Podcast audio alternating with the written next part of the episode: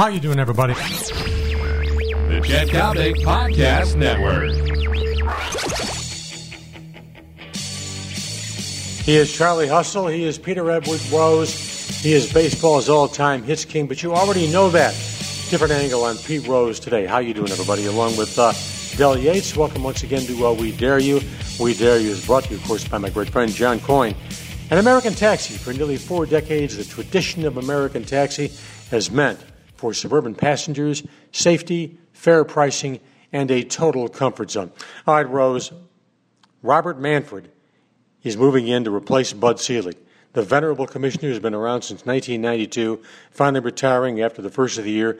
Rob Manfred, step back, take a long look at Pete Rose. He's suffered long enough, for heaven's sakes. Yates, I'm chanting right now, free Pete Rose. Free Pete Rose give him access back into Major League Baseball, pave the way for Charlie Hustle to go into Cooperstown. I'm against it, Chet. You keep Pete Rose right where he is at, sitting in oh. Las Vegas, signing autographs. Oh, keep him out of the Hall of Fame, right along with Mark McGwire, Barry Bonds, and all the rest of the cheaters.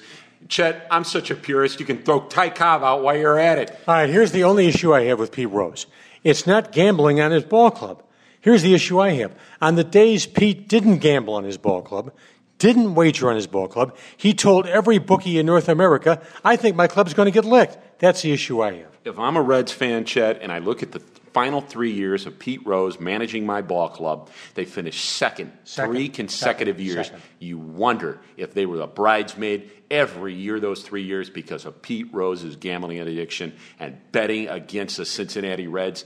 The next time Pete Rose tells the truth will be the first, Chet. Keep him out. Pete, keep your butt signing autographs. in All right, that being said, Vegas. that being said, you name name three ball players for me over the past half century who have been as big at the box office as Pete Rose. There is and none. don't and don't start with Mickey Mantle because he's retired. No, there, there is none. Pete Rose was was the guy you loved to hate, you loved to watch if he wasn't on your team, but you wanted him on your team, and if he was, you loved him. Just go back to Philadelphia in '76.